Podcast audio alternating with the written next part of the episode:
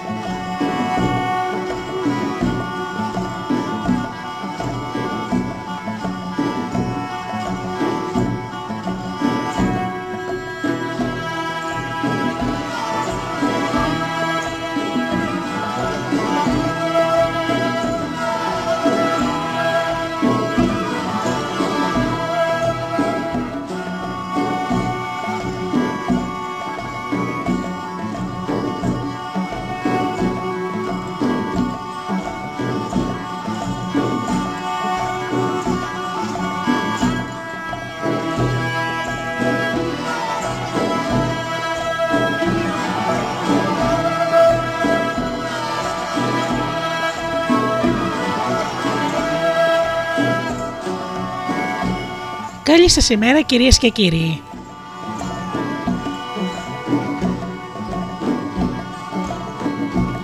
Είναι η εκπομπή Μύθοι και Πολιτισμοί με τη Γεωργία Αγγελή.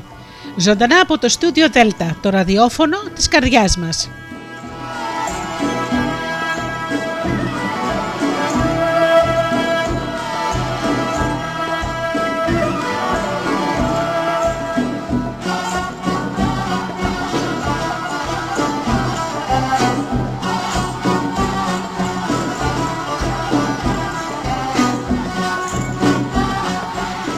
Σήμερα θα πούμε για τους 7 επιθύβα στο δεύτερο μέρος που είχαμε ξεκινήσει από το προηγούμενο Σάββατο.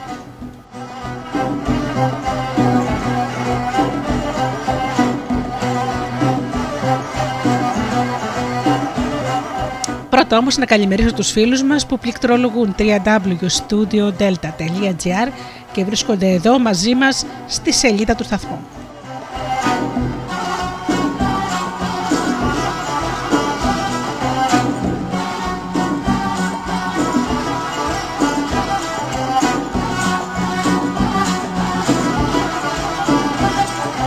Καλημερίζω και τους φίλους που μας ακούν από τις διάφορες μουσικές σελίδες στις οποίες βρισκόμαστε, όπως είναι το Live 24.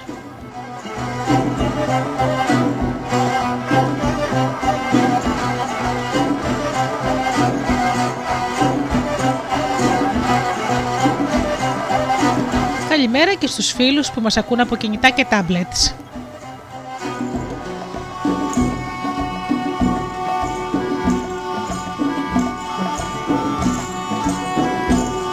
Και φυσικά την καλημέρα μου στους αγαπημένους μου συνεργάτες, τον Τζίμι, την Αφροδίτη και την Ωρα.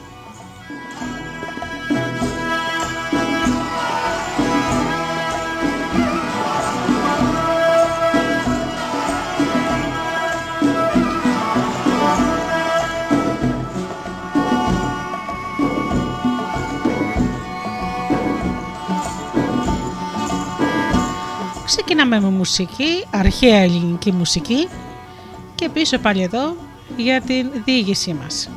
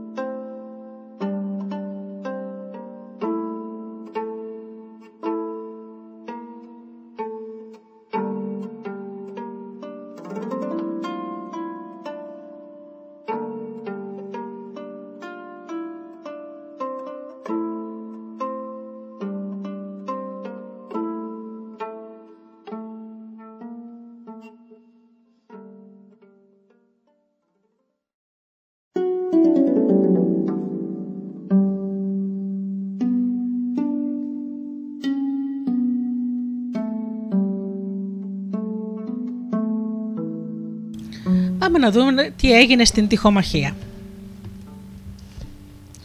Η θυσία ή η αυτοθυσία του Μινικαία έδωσε θάρρος στους πολιορκημένους που πιστεύοντας τώρα πως έχουν τους θεούς με το μέρος τους, πήραν την απόφαση να αποκρούσουν τον εχθρό με όλη τη δύναμή τους. Έλεγαν μάλιστα πάνω σε αυτό πως οι Θηβαίοι βρήκαν το κουράγιο να βγουν από το κάστρο τους στην Καδμία, να ορμήσουν από την Ανατολική πύλη στην Πριτίδα, να φτάσουν ως την Τεφμισό, θέση πάνω στον δρόμο για τη Χαλκίδα και εκεί να χτυπήσουν τους αργίους μέσα στο στρατοπεδό τους προτού αυτοί συμπληρώσουν τον πολιορκητικό κλειό τους γύρω από τα τείχη.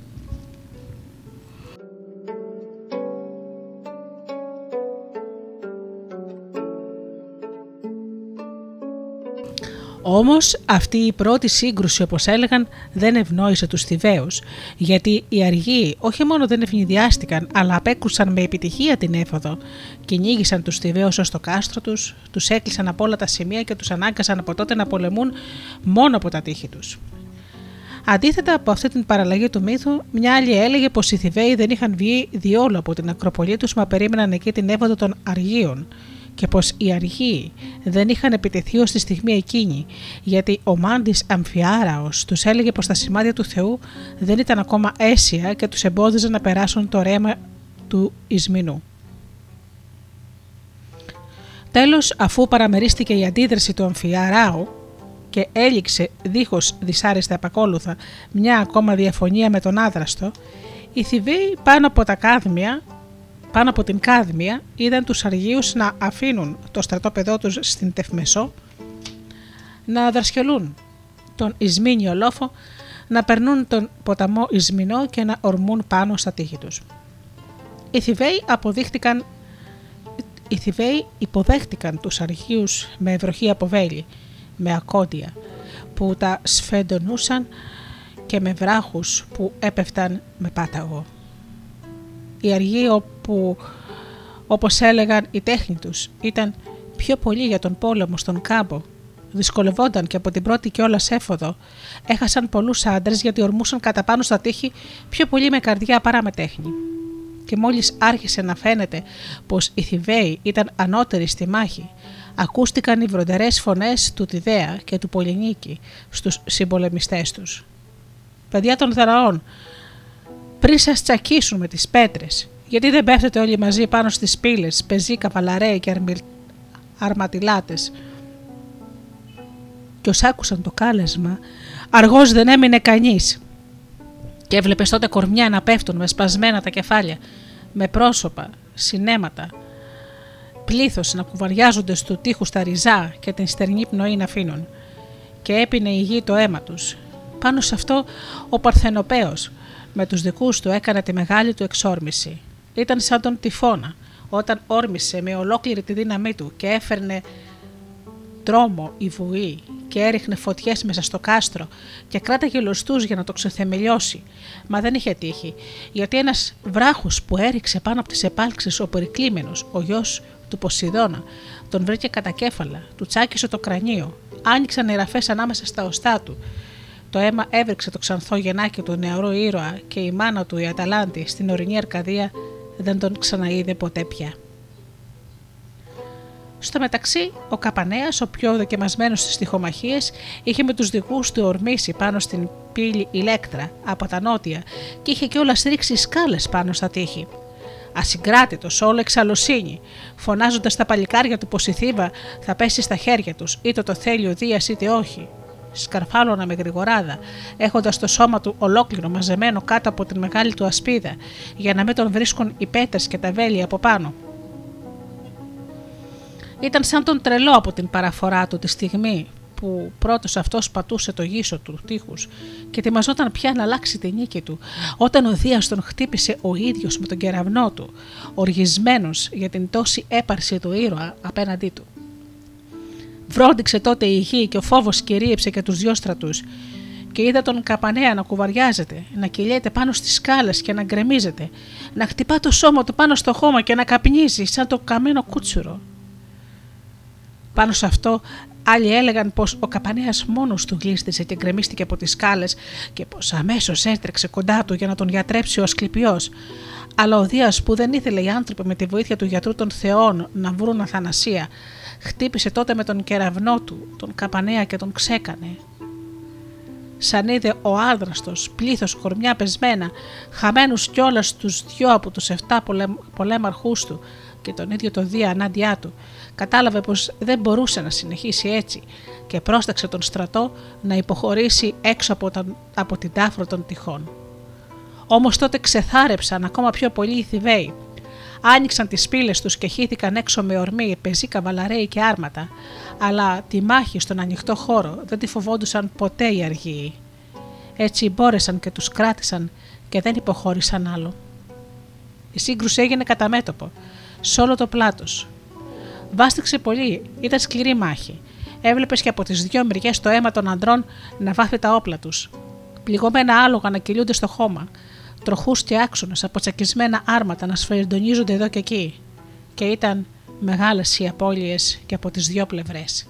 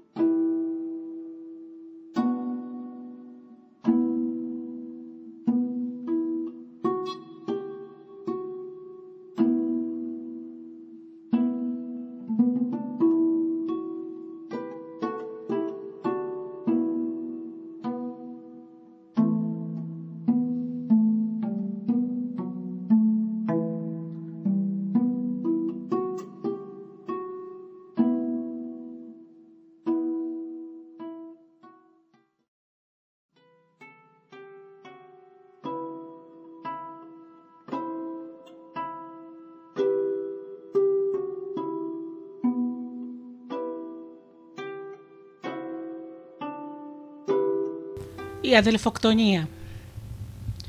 Η κατάσταση ήταν αβέβαιη και για τις δύο παρατάξεις όταν ακούστηκε ανάμεσά τους η φωνή του Ετεοκλή. «Γενναίοι Δαναοί που είστε εδώ φερμένοι και εσύ λαέ του κάδμου, μην ξεπουλάτε τη ζωή σας, μήτε για χάρη του Πολυνίκη, μήτε για χάρη τη δική μου. Γιατί εγώ ο ίδιος μόνος θα πάρω πάνω μου αυτόν τον κίνδυνο και θα μονομαχήσω με τον αδελφό μου. Για τον σκοτώσω θα ζήσω μόνος αφέντης μέσα στο σπίτι μου. Αν πάλι νικηθώ θα τον παραδώσω σε αυτόν. Όμως εσείς αφήστε τον αγώνα, τραβάτε για τον τόπο σας αργοί, μη χάσετε τη ζωή σας εδώ πάνω και εσύ λαέ των Σπαρτών, φτάνουν πια οι νεκροί που είναι μπροστά σου σοριασμένοι.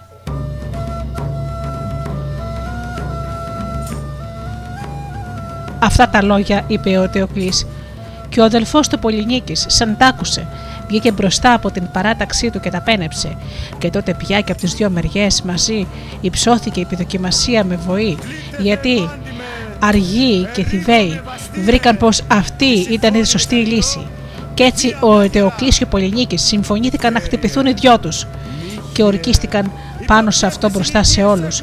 Και ξαναπήραν τα όπλα τα αδέλφια και ξερώστηκαν καλά και τα πρωτοπαλίκαρα του καθενός κανόνιζαν τις λεπτομέρειες, τους φρόντιζαν, τους τόλιζαν, τους εμψύχωναν. Και οι μάντι και από τις δύο παρατάξεις έσφαζαν πρόβατα και έκαναν θυσίες να προβλέψουν τη νίκη, να βρουν τα σημάδια της από ποια μεριά είναι. άπεπλοι, τιμωροί, ερισθενείς, βαριαλγείς, έθε οχθόνιε φοβερέ κόρε, εολόμορφε, ιέρη αφανής. Θε μύρε, οφιοπλόκαμε, πολύμορφε, Ημέας κυκλίσκο, γνώμες σωσή συμπελάζειν, τη συμφώνητε καλυκτό και δία μέγερα. Κλείτε δε πάνι με, ερήδρο με βαστήρε, τη συμφώνητε καλυκτό και δία μέγερα. Νυκτέριε, μύχιε, υποκέθε συνοική έχουσε,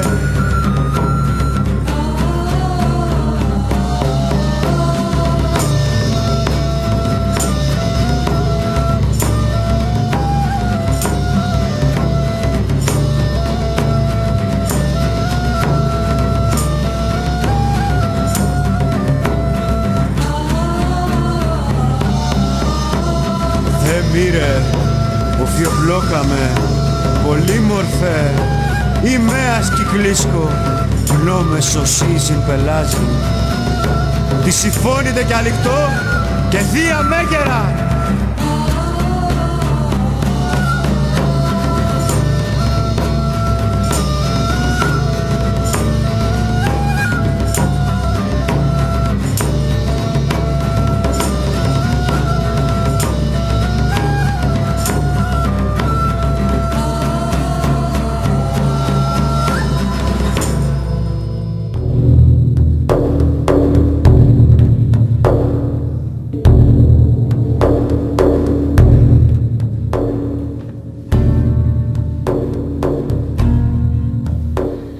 Έτσι στάθηκαν κατά μεσή του κάμπου ανάμεσα στους δύο στρατούς τα δύο αδέλφια αρματωμένα, αντικριστά το ένα στο άλλο και γίνηκε σιωπή παντού.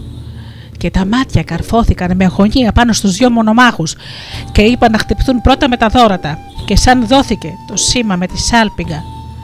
Χύθηκαν και οι δυο ο ένας πάνω στον άλλον, με ορμή που έφερνε τρόμο, σαν κάπρια γριεμένοι κόλλησαν ο ένας το άλλο τα ρουθούνια και αφρός έσταζε από τα γένια τους και σύστηκαν οι λόγχες. Όμως καθένας τους ήξερε στριφογυρίζοντας να κοντοκάθεται και έτσι να ξεγλιστράει το δόρυ δίχως το στόχο του να βρει. Κι αν ένας από τους δυο έβλεπε το μάτι του άλλου να προβάλλει πίσω από την άκρη της ασπίδας, κατά εκεί οδηγούσε τη λόγχη του, θέλοντας να προφτάσει να χτυπήσει. Μα έκρυβε καθένας τους με γρηγοράδα τα μάτια πίσω από την ασπίδα, έτσι που το δόρυ του άλλου να σταματά.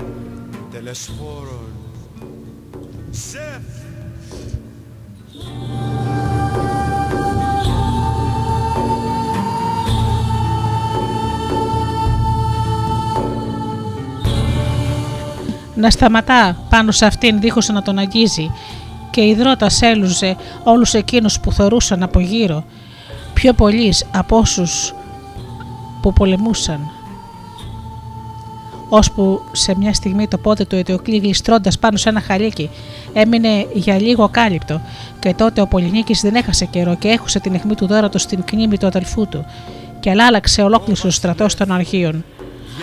Αλλά την ίδια στιγμή ο Τεοκλής πρόφτασε ακάλυπτο τον νόμο του Πολυνίκη και πρόσφερε την ίδια ευχαρίστηση στους Θηβαίους καθώς τσάκισε πάνω του την αιχμή του δόρατος και μόλις είδε πως αχρηστεύτηκε το κοντάρι του, πήρε από την τρυπημένη κνήμη του το κοντάρι του αδερφού του και του τσάκισε πάνω σε ένα βράχο. Σαν έμειναν οι δυο χωρίς κοντάρια, τα δάχτυλά τους σφίχτηκαν πάνω στη λαβή του σπαθιού. Τα χτυπήματα με τα σπαθιά μεγάλωσε το θόρυβο της μάχης, καθώς αυτά συχνά διασταυρωνόταν ή χτυπούσαν πάνω στις ασπίδες ή καθώς ακόμα οι ίδιες οι ασπίδες χτυπούσαν κάθε τόσο η μια πάνω στην άλλη. Σε αυτή τη φάση της μονομαχίας ο Τεοκλής εφάρμοσε ένα τέχνασμα δικό του. Ξάφνου χαμήλωσε και έσυρε πίσω το αριστερό ποδάρι του. Πρόβαλα το δεξί προστατεύοντας καλά το κέντρο του κορμιού του. Βήθησε αστραπιαία το σπαθί του στον αφαλό του Πολυνίκη και το έκανε να καρφωθεί ανάμεσα στους ποντήλους της ρεχακοκαλιάς. Και ευθύς ο Πολυνίκης μαζεύτηκε. Έγειρε στο πλευρό και έπεσε κατά γη στάζοντας αίμα. Μα τη στιγμή που ο Τεοκλής, βέβαιος νικητής, έτρεχε ακάλυπτος να πάρει τα όπλα του χτυπημένου, ο Πολυνίκης, με την στερνή αναλαμπή της δύναμής του, έχωσε το ξύφος του μέσα στο σηκώτη του αδελφού του και ξεψύχησαν και οι δύο την ίδια στιγμή, δαγκώνοντας το χώμα ο ένας πλάι στον άλλον. Και ήπια το αίμα τους η γη, η ίδια που, που τους το είχε δώσει. Και έτρεξε η μάνα τους κοντά τους και σαν είδες σφαγμένα τα παιδιά της από τα ίδια τους τα χέρια. Για άλλους μάλιστα ήταν μπροστά και αυτοί και τα ίδια με τα ίδια της τα μάτια να πέφτουν αλληλοσφαγμένα. Είπε πως κάκου το γάλα που τα βίζαξε σκοτίνιασε ο νους τους και τότε άρπαξε ένα από τα σπαθιά του σκοτωμού τους. Το πέρασε μέσα από το, στο λαιμό της και ξεψύγησε αγκαλιάζοντας τα κορμιά τους.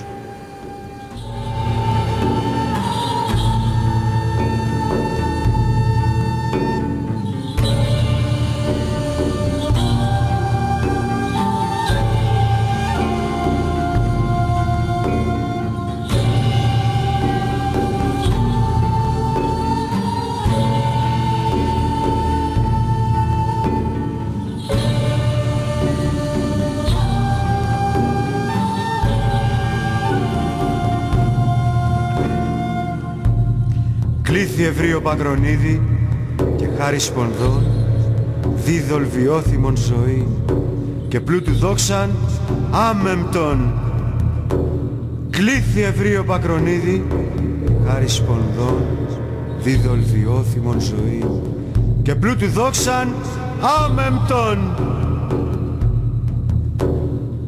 Βρυμώθημε αυτό γέννηται εολόμορφε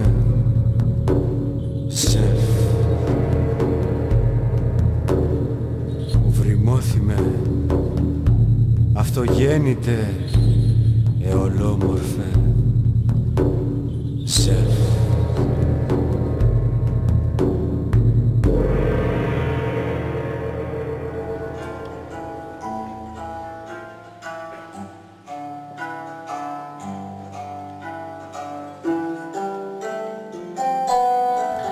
Σαν έπεσαν νεκροί ο Τεοκλήσιο Πολυνίκης, οι άλλοι αρχηγοί και από τις δύο παρατάξεις μετά από την πρώτη τους έκπληξη για το προσδόκητο αποτέλεσμα της μονομαχίας, άρχισαν να λογομαχούν για την νίκη, λέγοντας άλλοι από μια μεριά πως πρώτος έπεσε ο Πολυνίκης και άλλοι από την άλλη μεριά πως αφού σκοτώθηκαν και οι δυο νίκη δεν υπάρχει.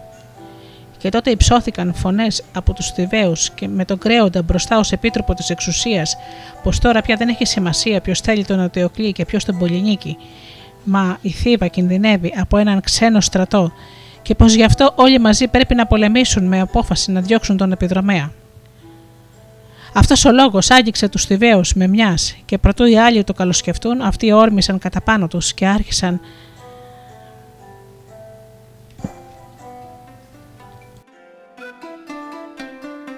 μάχη φωνική και φανατισμένη, που δεν άργησε να κάνει τους αργίους να λυγίσουν και να αρχίσουν την υποχώρηση.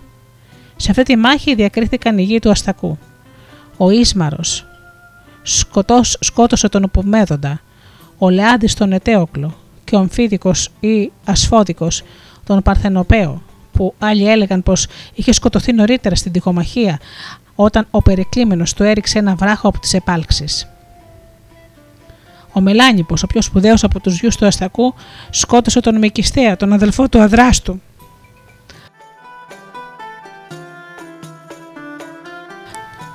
Και έπειτα πήγε και χτυπήθηκε με τον πιο τρομερό από τους 7 πολέμαρχους, τον Τιδέα, που τον πρόφτασε ανατολικά από την πύλη Πυρτίδα, πάνω στο δρόμο για τη Χαλκίδα. Η σύγκρουσή τους δεν είχε ομοιότης. Ο καθένας τους ήταν ο ίδιος ο θεός του πολέμου. Σε μια στιγμή ο Μελάνιπος βρήκε τον Τιδέα στην κοιλιά. Το χτύπημα ήταν θανάσιμο, όμως ο Τιδέας πριν πέσει πήρε τη ζωή του αντιπάλου του. Άλλοι έλεγαν πως ο Αμφιάραος βρέθηκε πλάι στον Τιδέα εκείνη τη στιγμή και πως αυτός σκότωσε τον Μελάνιπο. Πεσμένος στο χώμα ο Τιδέας, μα γεμάτος λύσα για τον μεγάλο εχθρό του, ζήτησε από τον Αμφιάραο την χάρη στη στερνή του ώρα να κόψει το κεφάλι του Μελάνιπου και να του το προσφέρει και σαν το πήρε στα χέρια του, έσπασε τα οστά του κρανίου και με ξέφρινη ευχαρίστηση ρούφηξε τα μυαλά του.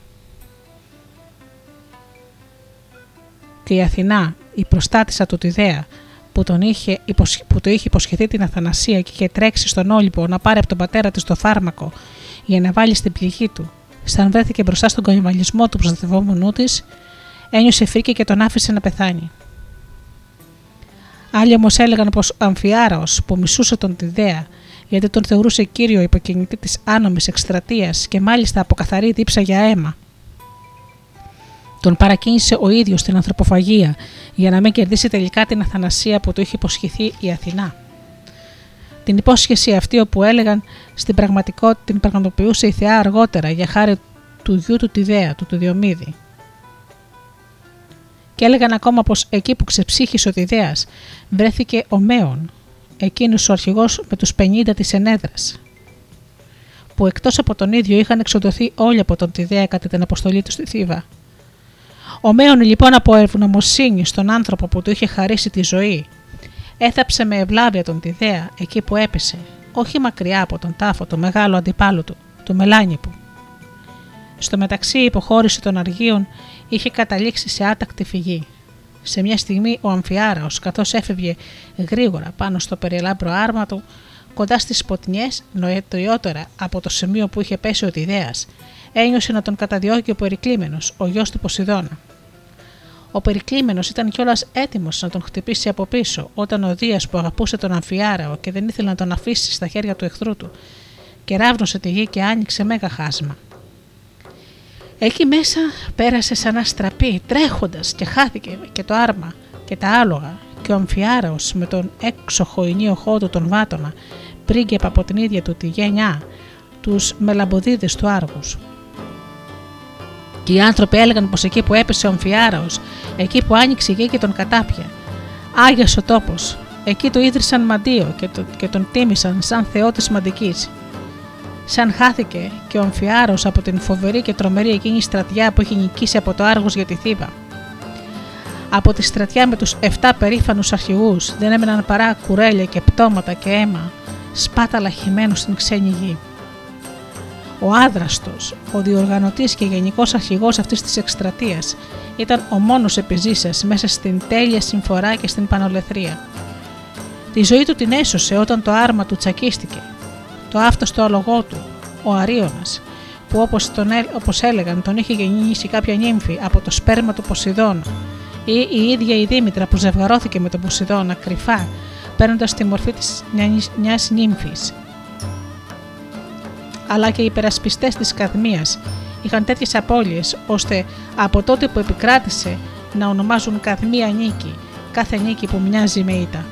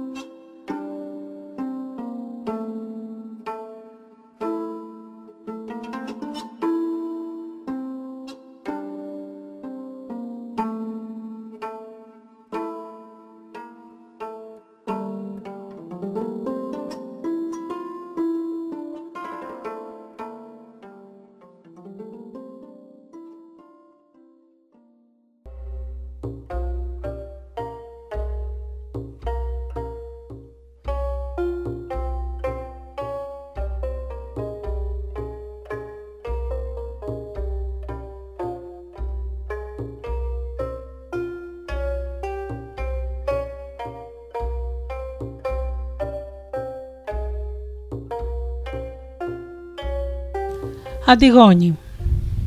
Ο Κρέον, όταν βεβαιώθηκε για τη σωτηρία της Θήβας, πρόσταξε να θάψουν με τιμές τους νεκρούς υπερασπιστές της, τον Ετεοκλή και τα παλικάρια του. Τον αδελφό του όμως, τον Πολυνή και τον χαρακτήρισε προδότη και επιδρομέα. Απαγόρεψε τον ανταφιασμό του και είπε να τον αφήσουν έξω από τα όρια της πόλης, τροφή για τα σκυλιά και για τα όρνια. Ο Κρέον αρνήθηκε ακόμα και τους νικημένους αρχείους την άδεια να θάψουν τους δικούς τους νεκρούς ή να τους πάρουν μαζί τους. Την ίδια βραδιά η Αντιγόνη, αφού είχε δει τον ένα της αδελφών να τον θάβουν με βασιλικές τιμές και τον άλλον γυμνό και καταφρονεμένο πάνω στο χώμα, πήγε κρυφά και τον έθαψε, αφού τον έπλυνε και τον στόλισε όπως έκαναν για όλους τους νεκρούς. Σύμφωνα με άλλη παραλλαγή του μύθου που έλεγε ότι οι νεκροί δεν είχαν ταφεί αλλά είχαν καεί, η Αντιγόνη πήγε τη νύχτα και έστερε το πτώμα του Πολυνίκη, ως το σημείο που ήταν η πυρά με το καμένο σώμα του Ετεοκλή και το έβαλε να καεί μαζί με το σώμα του αδελφού του. Αργότερα, στην Θήβα, έξω από την Καθεμία, έδειχναν μια τοποθεσία που την έλεγαν Σύρμα Αντιγόνης και ιστορούσαν πως σε αυτό το σημείο η Αντιγόνη είχε σύρει τον νεκρό Πολυνίκη γιατί δεν μπορούσε να τον του σηκώσει. Άλλοι πάλι έλεγαν ότι σε αυτό το έργο της η Αντιγόνη είχε συμπαράσταση και βοήθεια την αδελφή της την Ισμήνη, που βέβαια σύμφωνα με αυτή την εκδοχή δεν την είχε σφάξει ο Τιδέας ή της γυναίκας του Πολυνίκη της Αργίας που ή είχε ακολουθήσει από την αρχή τον άντρα της στην εκστρατεία ή είχε έρθει εκείνη τη μέρα από το Άργος για να τον κυδέψει. Όταν οι φρουροί του κρέοντα κατάλαβαν τις κινήσεις των γυναικών, η αργία πρόφτασε και έφυγε. Πιάστηκε όμως η Αντιγόνη και οδηγήθηκε στον κρέοντα. Σαν είδο κρέον πως είχαν παρακούσει τις εντολές του. Πήρε την Αντιγόνη, την έθαψε ζωντανή σε ένα υπόγειο και ύστερα ξέθαψε τον Πολυνίκη και πέταξε το σώμα του, εκεί που το είχαν αφήσει στην αρχή. Τότε όμως ήρθε ο μάντης τη Ρεσία αναστατωμένος και είπε στον κρέοντα πως ακούει από τα πουλιά αλόκοτα, κροξίματα, πως η φλόγα πάνω στους βωμούς δεν βγαίνει καθαρή, πως οι προσφορές δεν καίγονται κανονικά, αλλά φουσκώζουν, σκάζουν με κρότο και τα λύπη ανακατεύονται με τη φωτιά και πως τα όρνια που έχουν αγγίξει το πτώμα του Πολυνίκη αφήνουν από ψηλά κομμάτια κρέας και σταγόνες από αίμα να πέφτουν πάνω στους βωμούς και τους μιένουν. Έτσι ο Κρέον μεταπίστηκε και επέτρεψε την ταφή του Πολυνίκη και την απελευθέρωση της Αντιγόνης. Όμως το μεταξύ Αντιγόνη μέσα στο υπόγειο είχε κρεμαστεί με το σεντόνι της. Ο μνηστήρα της, ο Έμον, μόλις την είδε νεκρή, έβγαλε το ξύφος του και αυτοκτόνησε πάνω στο πτώμα της. Τότε κρεμάστηκε και η Βρυδίκη, μητέρα του Έμονα και γυναίκα του Κρέοντα. Άλλες παραλλαγές του μύθου έλεγαν ότι ο Κρέον, όταν έπιασε την Αντιγόνη να κυδεύει τον αδελφό της, την παρέδωσε στον Έμονα, το γιο του, με την εντολή να τη θανατώσει, και ότι ο Έμον, που ως τότε δεν είχε κανένα δεσμό μαζί της, την αγάπησε και αντί να την εκτελέσει την εντολή του πατέρα του, έφυγε μαζί της στου αγρούς που έκαναν το σπιτικό τους και απόκτησαν ένα γιο τον Έμονα ή Μέωνα. Αυτός όταν μεγάλωσε πήγε στη Θήβα πήρε μέρος σε αγώνες και διακρίθηκε. Όμως πάνω στη βάβεσή του ο Κρέον τον αναγνώρισε από κάποιο σημάδι που είχαν μόνο όσοι κατάγονται από τη γενιά των Σπαρτών. Σαν καρπός ενός δεσμού που δεν είχε εγκριθεί από την επίσημη εξουσία της Θήβας, ο Έμον έπρεπε να πεθάνει. Ευτυχώς βρέθηκε εκεί ο Ηρακλής που μεσολάβησε με επιτυχία για την συντουρία του νέου. Άλλοι πάλι έλεγαν ότι η μεσολάβηση του Ηρακλή έμενε χωρίς αποτέλεσμα και ο Κρέον σκότωσε τον Έμονα. Τότε από την αβάσταχτη θλίψη τους αυτοκτόνησαν και οι γονείς του παλικαριού, ο Έμουν και η Αντιγόνη. Τέλος, άλλες παραλλαγές του μύθου έλεγαν πως οι Αντιγόνοι και οι Σμήνοι τιμωρήθηκαν για την εφοσίωσή τους στο χαμένο τους αδελφό, όχι από τον Κρέοντα, αλλά από τον γιο του άλλου αδελφού του, τον Ετεοκλή, δηλαδή από τον Λαοδάμαντα που ανέβηκε στο θρόνο όταν σκοτώθηκε ο πατέρας του. Σύμφωνα με αυτή την παραλλαγή, ο Λαοδάμας κυνήγησε την Αντιγόνη και την Ισμήνη ως τις πλατεές. Οι κοπέλες κατέφυγαν εκεί στο ναό της Σύρας και τότε ο λαοδάμας τις έκλεισε από παντού μέσα στο οικοδόμημα. Έβαλε φωτιά και τις έκαψε ζωντανές.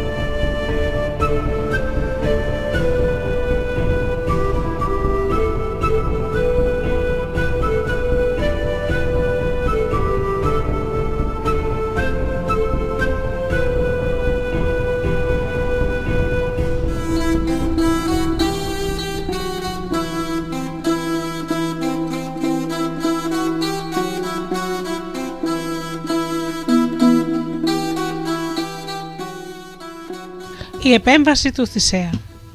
Για τον άδραστο που κατάφερε να σωθεί με το άφταστο αλογό του. Άλλοι έλεγαν πως κατέφυγε στην Αθήνα. Άλλοι πως γύρισε αμέσως στο Άργος, εγκαταλείποντας τους πεσόντες που τελικά τους έθαψαν οι Αθηναίοι.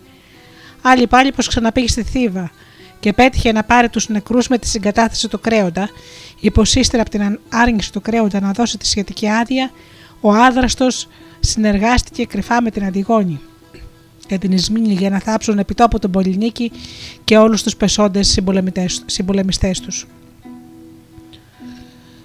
Για εκείνους που πίστευαν πως ο άδραστος κατέφυγε στην Αθήνα, ο Θησέας ήταν εκείνο που μεσολάβησε για να σηκώσουν οι αργοί τους νεκρούς τους ή για να μπορέσουν να τους θάψουν επιτόπου.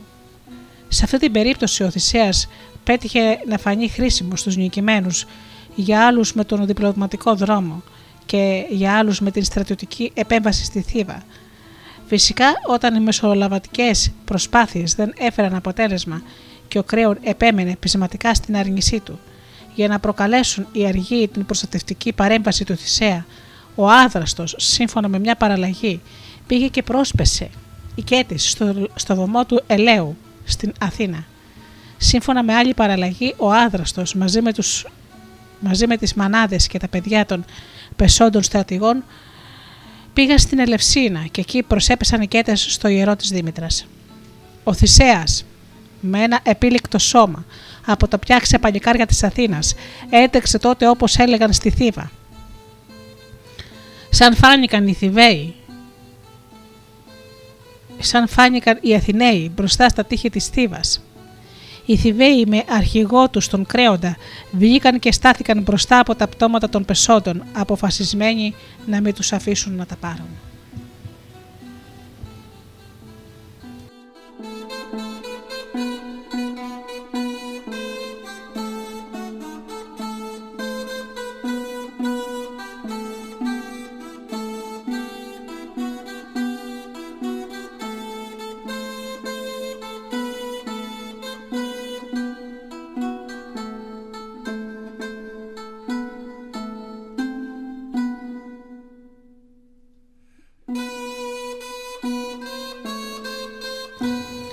Τότε ακούστηκε στον κάμπο η φωνή του Κύρικα που είχε ορίσει ο Θησέας να μιλήσει στους Θηβαίους. «Ακούστε κάδμοι, εμείς ήρθαμε εδώ για να πάρουμε και να θάψουμε τους νεκρούς, μένοντας πιστοί στο νόμο του Θεού». Σε αυτά τα λόγια ο Κρέον δεν έδωσε καμιά απάντηση, αλλά όρμησε αμέσως με τους δικούς του, κατά πάνω στους Αθηναίους. Ο Θησέας με τα παλικάρια του άντεξαν την ευνηδιαστική επίθεση, όμως η μάχη ήταν σκληρή και αμφίβολη, γιατί όσο και αν ήταν κουρασμένοι οι Θηβαίοι, ο Θησέας ενεργώντας έκτακτα δεν είχε φέρει μαζί του καμιά μεγάλη στρατιά. Και εκεί που έβλεπες να νικούν τα λιγοστά αλλά διαλεκτά παλικάρια του Θησέα, εκεί έβλεπες να σηκώνουν κεφάλι οι δρακοντογεννημένοι Σπαρτοί. Όμως ο Θησέας ήξερε να στερεώνει με την προσωπική παρουσία του κάθε δύνατο σημείο στην παράταξή του καθώς ήταν εξαιρετικά ευκίνητος και επέμβαινε, επενέ, επενέμβαινε αστραπιαία προτού καν σκεφτεί οποιοδήποτε να του πάρει την πρωτοβουλία στις κινήσεις. Σε κάποια κρίσιμη στιγμή η φωνή του Θησέα κύλησε σαν βροντί πάνω στη γη της βιωτίας. «Παλικάρια μου, αν οι Σπαρτοί σας αποκρούσουν, πάει χαμένη για πάντα η πόλη της Παλάδας». Τότε στην παράταξη των Αθηναίων ξεσηκώθηκε ιερός ενθουσιασμός και οι Θηβαίοι ύστερα από σκληρή αντίσταση άρχισαν να υποχωρούν. Οι Αθηναίοι ετοιμάστηκαν να τους κυνηγήσουν ως, μέσα στη Θήβα, αλλά ο Θησέας τους συγκράτησε λέγοντας πως πέτυχαν το σκοπό τους και πως δεν χρειαζόταν να μπουν στην πόλη και να την κυριέψουν. Όταν οι αργοί με τη μεσολάβηση ή την επέμβαση του Θησέα με τη συγκατάθεση ή τον εξαναγκασμό του κρέωτα μπόρεσαν επιτέλους να σηκώσουν τους νεκρούς τους από το πεδίο της μάχης, πήγαν και τους έθαψαν ή σύμφωνα με άλλη παράδοση τους έκαψαν. Για τον τόπο αυτής της τελετής είναι γνωστές τρεις εκδοχές. Κατά την πρώτη έμειναν για πάντα στη γη της Βιωτίας και τους έθαψαν έξω από τη Θήβα κοντά στον Ισμηνό. Κατά τη δεύτερη τους δέχτηκε η γη της Αττικής και ο τάφος τους ήταν στην Ελευσίνα. Κατά την Τρίτη, ο Θησέας έκαψε ή έθαψε τις ελευθερές σε κάποια, πηγιά του, σε κάποια πλαγιά του Κιθερώνα, τους πιο πολλούς από τους πεσόντες και έφερε στην Ελευσίνα μόνο τους 7 στρατηγούς. Αυτούς τους έκαψε εκεί, τους έκανε και τιμητικό μνημείο. Έδωσε όμως τη στάχτη τους στους δικούς τους να τη μεταφέρουν στο Άργος. Έλεγαν μάλιστα ότι το σώμα του Καπανέα που το είχε χτυπήσει ο ίδιος ο Δίας με κεραυνό φοβήθηκαν μήπως είναι ασέβεια να το κάψουν μαζί με τα άλλα σώματα και γι' αυτό έβαλαν σε χωριστή, τον έβαλαν σε χωριστή πυρά. Στην πυρά που κεγόταν το σώμα του Καπανέα πήδησε μέσα η γυναίκα του η Ευάνδη και κάηκε μαζί του. Όταν ο Θησέας πήρε τα δοχεία με την στάχτη του καθενός από τους 7 και τα εμπιστεύτηκε στα χέρια των 7 μικρών αγοριών των μεγάλων εκείνων ηρώων, τα παιδιά ορκίστηκαν πως μόλις μεγαλώσουν θα πάρουν εκδίκηση για το χαμό των πατέρων τους.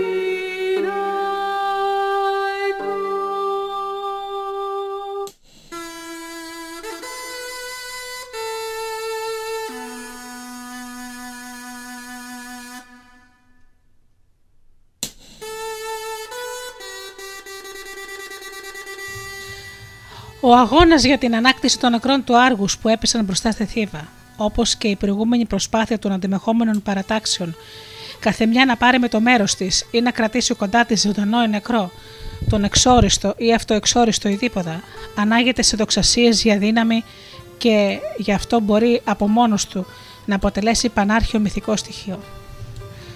Ωστόσο, η παλαιότητα αυτού του στοιχείου δεν αρκεί να μας πείσει ότι αυτό είναι σύμφυτο με το μύθο της εκστρατείας εναντίον της Στίβας. Ο μύθος στην, αρχή του, στην αρχική του διατύπωση έδειχνε με τα πιο λιτά μέσα πως έγινε ο αγώνας και ποιο ήταν το αποτέλεσμά του. Όλα τα άλλα όσα ξέρουμε γύρω από την τύχη των νεκρών είναι παλαιότερα και νεότερα στοιχεία. Βέβαια μεταγενέστερα συναθρωμένα που έχουν πηγή τους όχι μόνο τις σύμφωνες με ημερότερα ήθη Δοξασίες και ηθικές επιταγές, αλλά και την ευνόητη φιλοτιμία των γειτόνων της Θήβας να συνδεθούν με τα καθέκαστα ενός σημαντικού μύθου και να δείξουν τη συμμετοχή τους σε αυτά με τον πιο ευλαβικό τρόπο. Προτού φτάσουμε στις τοπικές παραδόσεις της Αθήνας, που σε αυτό το σημείο παίζουν ρόλο διαμορφωτικό του μύθου των 7, στη σημερινή του μορφή είδαμε ανάλογες παραδόσεις των πλατεών, που ενδιαφέρθηκαν να δείξουν ότι φιλοξενούν στη γη τους όχι μόνο τον τολφονημένο Λάιο, αλλά και την Ισμήνη και την Αντιγόνη που τις έκαψε ζωντανές ο Λαοδάμα. Από τις ομυρικές περιγραφές να συμπεράνουμε ότι, ότι το να αφήνουν εκτεθειμένα πτώματα των αντιπάλων ήταν φαινόμενο συνηθισμένο στα ηρωικά χρόνια. Αυτό το φαινόμενο μαζί με την σχετική άργηση των νικητών να παραδώσουν στους οικείους τα πτώματα των νεκρών ήταν, όπως είπαμε ήδη, κάτι πολύ ταιριαστό με την γενική αγριότητα του περιγραφόμενου πόλεμου εναντίον της Θήβα. Από ημερότερα ήθη παραδίδεται ότι ο Ηρακλής ήταν ο πρώτος ήρωας που έδωσε νεκρό αντίπαλο στους δικούς του. Βγαίνει ότι στα νεότερα στρώματα του μύθου η ηθική συνείδηση επέβαλε να στιγματιστεί η βάναυση συμπεριφορά των νικητών και να τιμωρηθούν οι θηβαίοι για την ανευλάβειά τους απέναντι στον νόμο του Θεού. Αυτό το πολύ ανθρώπινο στοιχείο που ήταν αρχικά ξένο, βέβαιο, στην νοοτροπία του ειρικού τραγουδιού με τη βοήθεια των τραγικών της Αθήνας, κυρίως του Ισχύλου από την Ελευσίνα, αλλά και των Αττικών Ερητόρων και των άλλων συγγραφέων και πάντα στα πλαίσια αθηναϊκής πολιτικής, έκανε να συναρθρωθεί στο μύθο των Επτά σαν οργανικό μέλος του πια. Μια τοπική παράδοση της Ελευσίνας και του Κυθερώνα, με βάση τους τάφους κάποιων ηρώων και τις μνήμες από την άνοδο της Αθήνας, που ω τα χρόνια του Θησέα φαίνεται ότι ζούσε στη σκιά της Θήβας. Οπωσδήποτε η στάση της Αθήνας του Θησέα απέναντι στους Επτά, όπως και απέναντι στον Εδίποδα, προποθέτει μορφές του μύθου, όπου τα πρόσωπα αυτά περιγράφονταν ως αξιοσέβαστα, όχι ως καταραμένα και θεομίσητα. Αλλιώς η συμπαράσταση δεν θα ήταν για τον έπαινο της ιερής πόλης της Αθηνάς. Για να κατέβει ο άδραχο από τη Θήβα στο Άργος, να πάρει τις γυναίκες και τα παιδιά των στρατηγών του και να ανέβει στην Αθήνα να συναντήσει εκεί το Θησέα, να συνονοηθεί μαζί του και εκείνος να ετοιμαστεί με τους δικούς του, να κινήσει για τη Θήβα, να μεσολαβήσει ή να κάνει πόλεμο για να πετύχει την άδεια και την ταφή των πεσόντων. Ο απαραίτητος χρόνος είναι τόσο πολύ, ώστε δεν μπορούμε να φανταστούμε το ενδεχόμενο να είχαν πραγματικά μεταφέρει οι Αθηναίοι από τη Θήβα τα πτώματα που, αν δεν είχαν φαγωθεί στο μεταξύ από τα σκυλιά και από τα όρνια, θα πρέπει να είχαν αποσυντεθεί. Αλλά δεν είναι μόνο αυτή η δυσκολία που κάνει φανερή την πλασματικότητα της ιστορίας του ομαδικού τάφου των 7.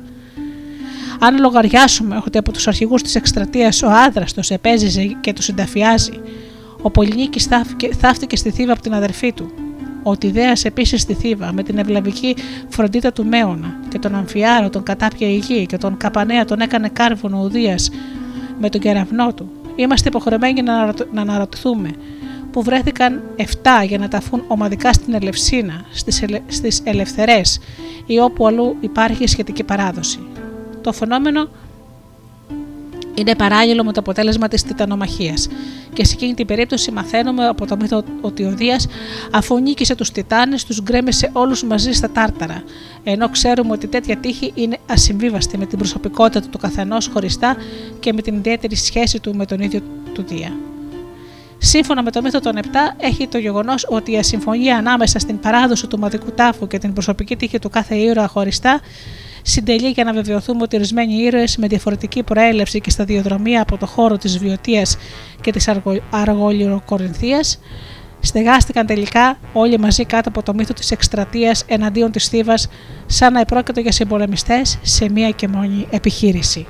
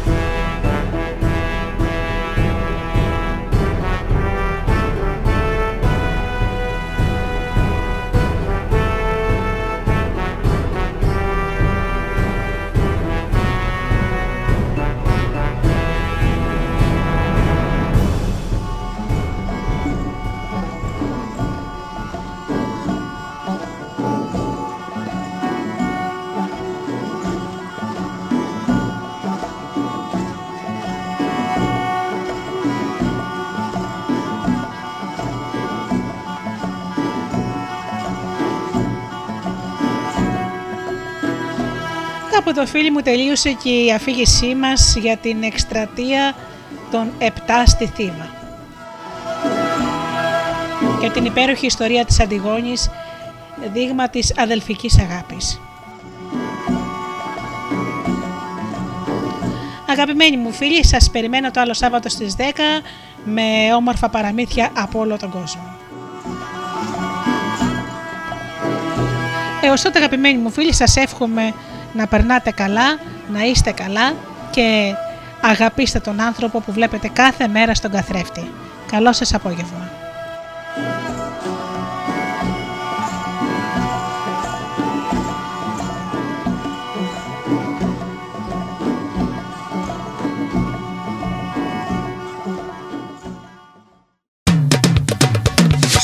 www.studiodelta.gr